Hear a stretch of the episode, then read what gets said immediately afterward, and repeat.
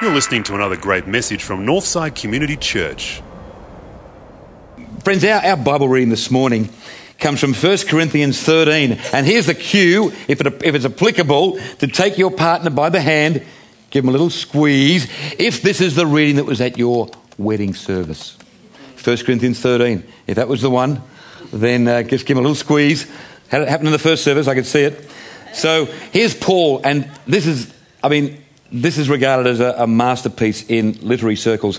He says, I may be able to speak the languages of human beings and, and even of angels, but if I have no love, my speech is no more than a noisy gong or a clanging bell. I may have the gift of inspired preaching, uh, may have all knowledge and understanding, uh, and understanding all secrets, may have all the faith needed to move mountains, but if I have no love, I am nothing. I may give away everything I have and even give up my body to be burnt. But if I have no love, this does me no good. Love is patient and kind. It is not jealous or conceited or proud. Love is not ill mannered or selfish or irritable. Love does not keep a record of wrongs. Love is not happy with evil, but is happy with the truth. Love never gives up. Its faith, hope, and patience never fail. Love is eternal. There are inspired messages, but they are temporary. There are gifts of speaking in strange tongues, but they will cease. There is, no, there is knowledge, but it will pass. For our gifts of knowledge and of inspired messages are only partial. But when what is perfect comes, then what is partial will disappear. When I was a child, my speech, feelings, and thinking were all those of a child. But now I am an adult. I have no more use for childish ways. What we see now is like a dim image in a mirror. Then we shall see face to face. What I know now is only partial. Then it will be complete, as complete as God's knowledge of me. Meanwhile, these three remain faith, hope, and love. And the greatest of these is love. Fantastic passage, and it's the appropriate one for the climax of our current preaching series, which is entitled These Three Remain. And based on this last verse, these three remain faith, hope, and love. And we've been going through faith, we went through hope last uh, week, and today it's love. And really, what Paul is saying here, friends, this is the spiritual quality that defines the essence of the Christian faith. Uh, um, this is baseline stuff. This is the most effective way to gauge a person's closeness to God and to see if it really means anything to them. By this shall all people know if you you are my disciples if you have love one for another. So we're going to look at this passage right now. Let me say this also that during the uh, ministry time, we're offering the ministry of anointing this morning. Uh, if, for those who are guests among us this morning, very simple. We anoint people with olive oil on their forehead. It's just a tangible sign of God's grace and forgiveness and healing power. And if you would like to participate in that ministry this morning, just indicate to the person who'll be praying with you. And we had many in our first service. It's a very special moment when we can feel God's strength and power in it in a tangible way. That's during our ministry time. Let's bow together in prayer, shall we? Well, Father, as we come to open your word and listen to a message from your word, we pray that you'll help us to focus and concentrate. We've, we've loved so far what we've seen in the service the beautiful praise songs, the the opportunity to greet each other with warmth and with affection, the reading of your word, shortly communion, but now in this time of the preached word, may we have eyes open and ears and hearts ready to receive that which you want to reveal. Through Jesus Christ our Lord, we pray. Amen. I have a colleague who tells a story out of his ministry, and I've heard it many times, but it always brings a smile to my face. Um, he tells of when he invited a guest preacher to his church to preach about giving. They were working on a particular project. They wanted to raise the offering. It was one of those, you know, we've got to give more, you know. And uh, sometimes it's wise to bring in a guest for that sort of thing. And this guy was renowned as a good speaker, and he was really ploughing into this message. And partway through, as he talked about the church, and as he talked about their vision and where they were heading, and the, the need to raise funds, he actually got a little emotional started to get a little teary. Got quite choked up as he went along. And my friend could see out of the corner of his eye, he said, Wow, this is really having an impact on my people. He was getting a bit teary himself. And so he said to the guy uh, between the services, he said, uh, You know, that was, wow, that was uh, pretty moving. I, you obviously, you know, you're quite passionate about our cause here and you're, you're feeling it in your own heart. It's fantastic. And the guy said, I can do it next service if you like. like things aren't always as they appear to be. He was a guy who wasn't moved by the cause so much as motivated more out of self interest to look good in the eyes of my colleague as one who could work the crowds and get the response that was needed. Things aren't always as they seem. And friends, that's what Paul is driving at here in 1 Corinthians 13.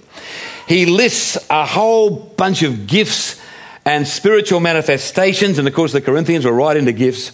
He lists all of these. He refers to eloquent speech, inspired preaching, the gift of knowledge and understanding. He talks about someone having boundless faith, able to achieve the miraculous, someone who exhibits unbelievable generosity, even somebody who's prepared to, to go down the pathway of martyrdom. He lists it all, and then he clearly indicates if the motivation is not right, if we're not motivated out of deep love for God and for our fellow beings, we drop way short of the mark when it comes to making a real difference in this world.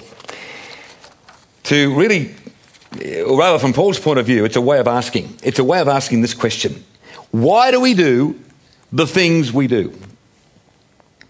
Now, he's not talking about our strange idiosyncrasies. You know, every family's got those where they sort of pass down from one generation to the other, those traits, those mannerisms. It's great when families get together and see all those similarities. He's not talking about that. He's talking about the positive things we do, the helpful things we do, the compassionate things we do, the caring things we do, the things we do when we're at our best. Why do we do them? That's Paul's question in 1 Corinthians 13. Is it out of fear? Now, over the centuries, even now in some settings, a lot of religious activity is motivated by fear. People are afraid of God and what He might do to them. Some people are really scared at that point, and churches and various faiths around the world, including some branches of the Christian church, let's be honest, over the centuries have used fear to exploit money and services and volunteerism out of unsuspecting, malleable devotees. On the other hand, some people are motivated in their service and their sacrifice out of guilt. Like fear, that can be a powerful motivator, not necessarily a healthy one, by the way. But you know, we see what others are doing and we feel guilty that we should do something as well. Uh, we see the extent to which we've been blessed and, and we're touched at that level that we need to, we need to give something back. You, you know how that works. And then again, sometimes we do what we do for a reward. I mean, people discover at a very early age there can be tangible rewards in being a nice person.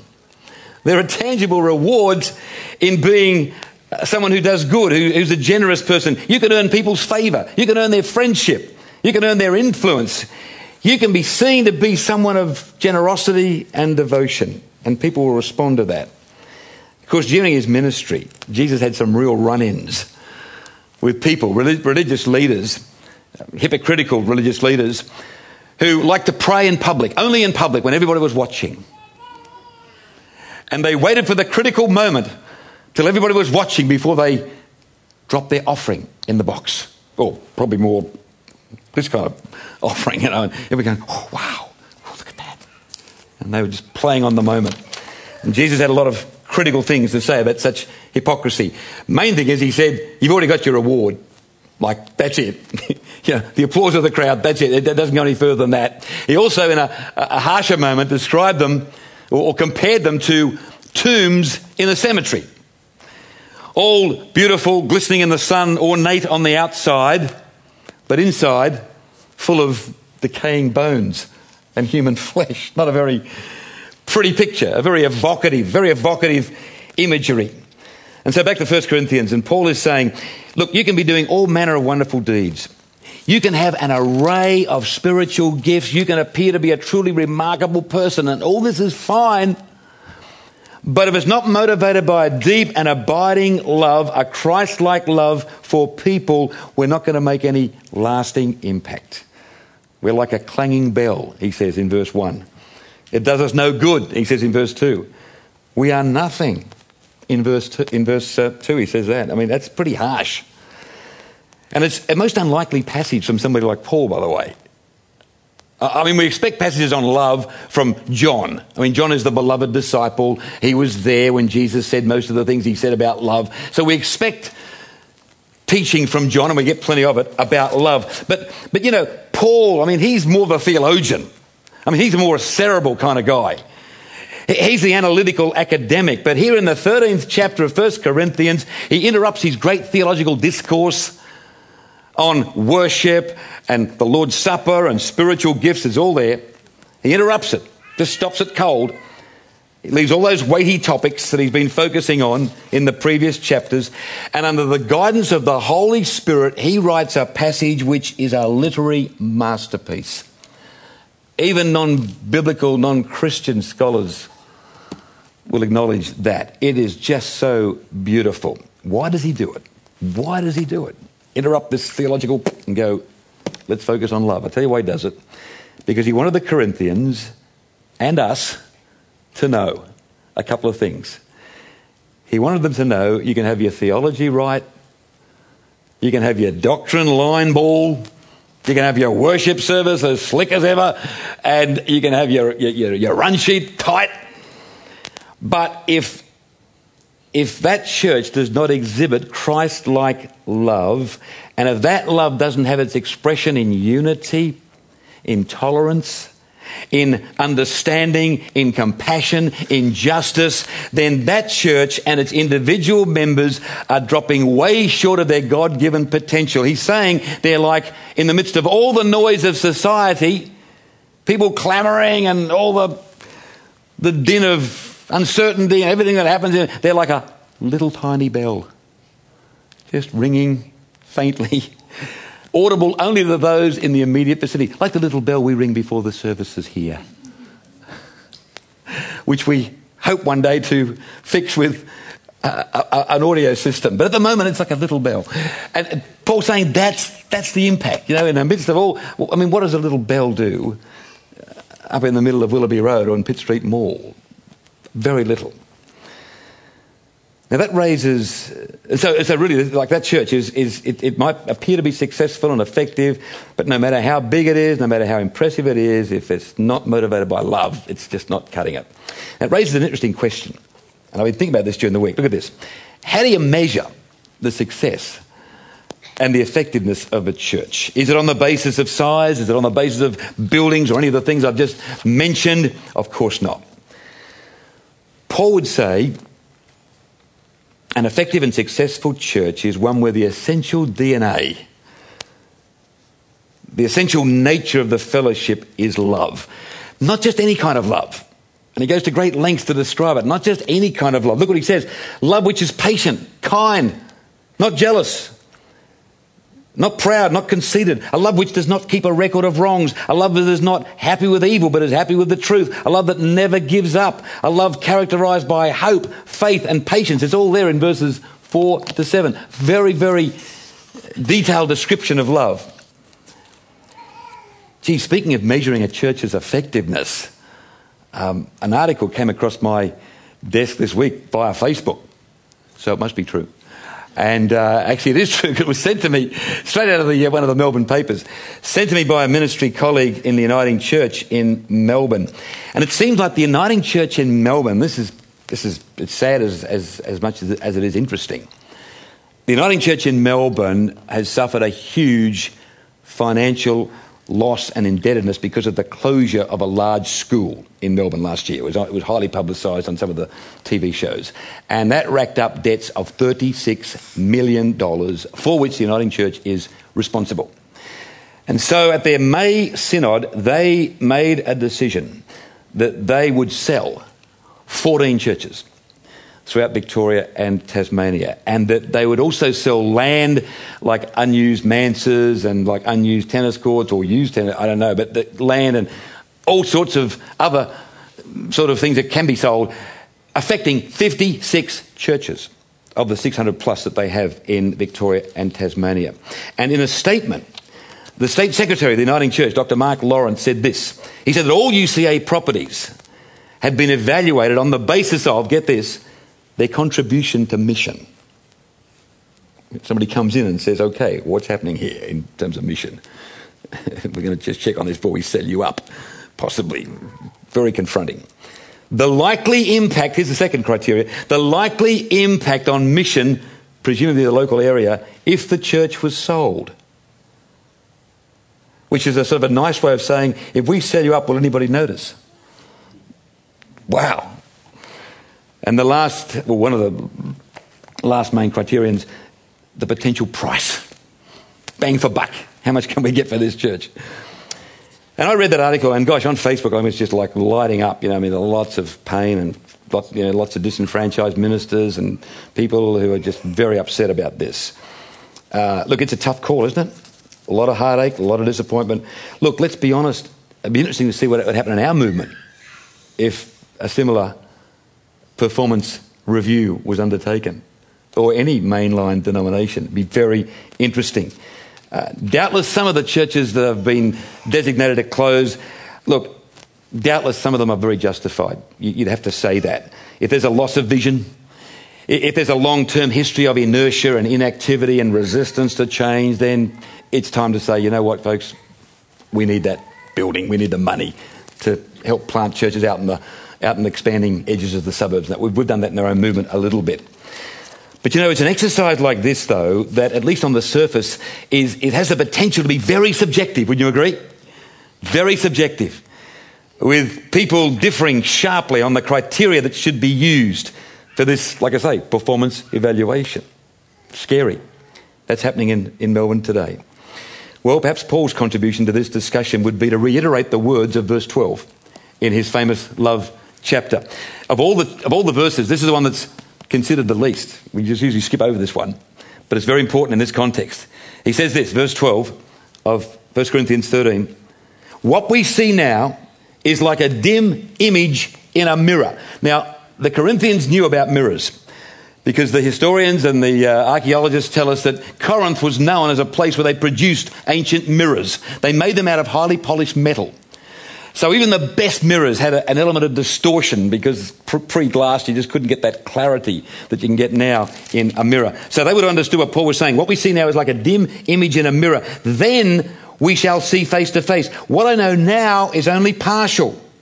Then it will be complete, as complete as God's knowledge of me. In other words, we may think we know certain things about life and love and relationships. We may think we know certain things about missional effectiveness, what does work and what doesn't work. But there's an eternal perspective which only God sees, and one day we will see it. And of course, that's his lead in to the final verse of the chapter. Meanwhile, these three remain faith, hope, love, but the greatest is love. Many years ago, thanks to Robert Schuller, and I've used this quote many times, um, I, I was introduced to a, a definition of agape love, Christ like love, which I've used before. And, and, I think it's very, very helpful because I like it because it distinguishes between the way we use love in the popular sense, which is often very needs based. Oh, I love that, or I love you because I need you. Or it's very attractional. You know, we only love things that we like the look of. This, is, this permeates our society. Whereas this particular definition puts the Christ like love that we're looking at this morning in sharp contrast to that popular notion of love. And this is what Schuller said all those years ago I love you not because I like you, I love you not because I need you, I love you because you need me. You see how that just that, that turns the whole thing around. Now there's a quality. There's, there's a you want to distinguish Christ-like love from the popular usage of love, there's the distinction right there. You won't read that in Cleo Uh, often, if at all. and I don't speak from personal experience, I'm just I'm surmising that. Um, so, friends, look, look here's, here's the thing. How do we get this type of selfless love? How, do we get this kind of. Is it possible to live our lives with others in mind consistently? We'll never do it 100%. None of us are that good. But is it possible to reach a point where you're putting others out of Christ like love first consistently? I, only know one answer to that question. One answer only. It happens when we respond to the love that God has shown to us. That's when it begins to happen. This is what John is talking about. This beloved disciple talks so much about love. This is what, he, what he's getting at in the, in the 11th verse of the fourth chapter of his first letter. He says this Dear friends, if this is how God loved us, then how should we love one another? No one has ever seen God, but if we love one another, God lives in union with us, and his love is made perfect in us. Now, you could unpack that over weeks and weeks and weeks. It would take somebody a lot smarter than me to plumb the depths of that, of that verse.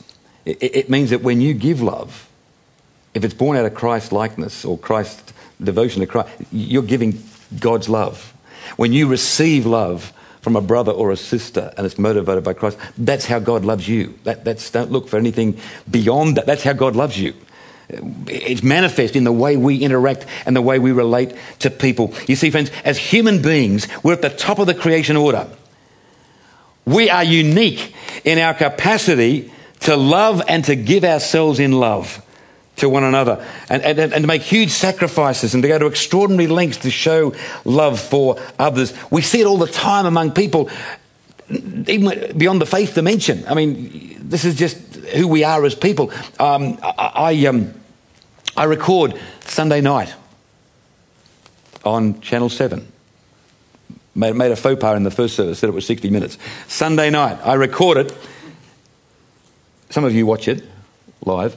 Um, I'm here at church, uh, but that's okay. I'm being paid to be here. Um, so I'd be here anyway. Um, Sunday night, you know, I saw this program, fantastic, about a guy who went to hospital. Do you see this? Ordinary guy, husband, father, went to hospital for a fairly minor operation, came out totally without arms, totally without legs. Like it's just, it was heart wrenching. And just to see that the way in which this man has been given life and hope purely through the love of a, a devoted wife, and uh, it was either two or three little kids, it just doted on their dad. It, it's just like one of those stories. We, we need those sort of stories a lot, just to kind of restore our faith in humanity and to keep us soft on the inside. I need those sort of stories a lot. That's why one of the reasons I record those shows. It's a fantastic story. There was no direct mention of God or faith. I, I don't know where they stand in relation to that. It just highlighted to me that like that's our natural capacity. We have this incredible capacity as human beings, and it can be taken back to the story of creation. That's how we're made. The Bible says God created humankind in his own image. Nothing to do with physical appearance, even though you're working out and you think you've got a godlike body. I'm sorry, it's not about that. It's nothing to do with physical appearance. It's all to do with our emotional and spiritual capacity. That's what it's to do with. Created in the image of God with a capacity to love and to feel. And here's where conversion comes in. When we surrender our hearts and wills to Jesus Christ, our capacity to love is heightened, it's expanded, it's intensified. That's conversion. When we make the discovery, no matter how small the discovery, Sam said some of these young ones are just sort of still getting their heads around things like the Bible and theology, that'll all come. But these kids have got one thing already they understand that God loves them and that He wants to have a relationship with them and that He's demonstrated His love for us by sending Jesus Christ who died on the cross for our sins. Those kids get that. that they get that. And that's all you need. That's all you need to start on the Christian pathway. And it's all motivated because of what He has done for us. It's relatively easy to say God loves us. God loves you.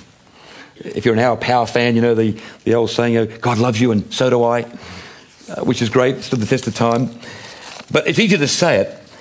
But there's a, a, there's a writer called Max Lucado who I think has really captured what it means to say God loves us. He's captured it in a very contemporary and very colloquial way. And, and I love it so much, I've got it on the screen for you. Look at this. It's one, from one of his books. He says, If God had a refrigerator, your picture would be on it. If he had a wallet, your photo would be in it. He sends you flowers on special occasions and a sunrise every morning. Whenever you want to talk, he'll listen. He can live anywhere in the universe. He's chosen your heart. Face it, he's crazy about you. I mean, that's, that sums it up for me. We love because he first loved us. Now, friends, Northside loves because he first loved us.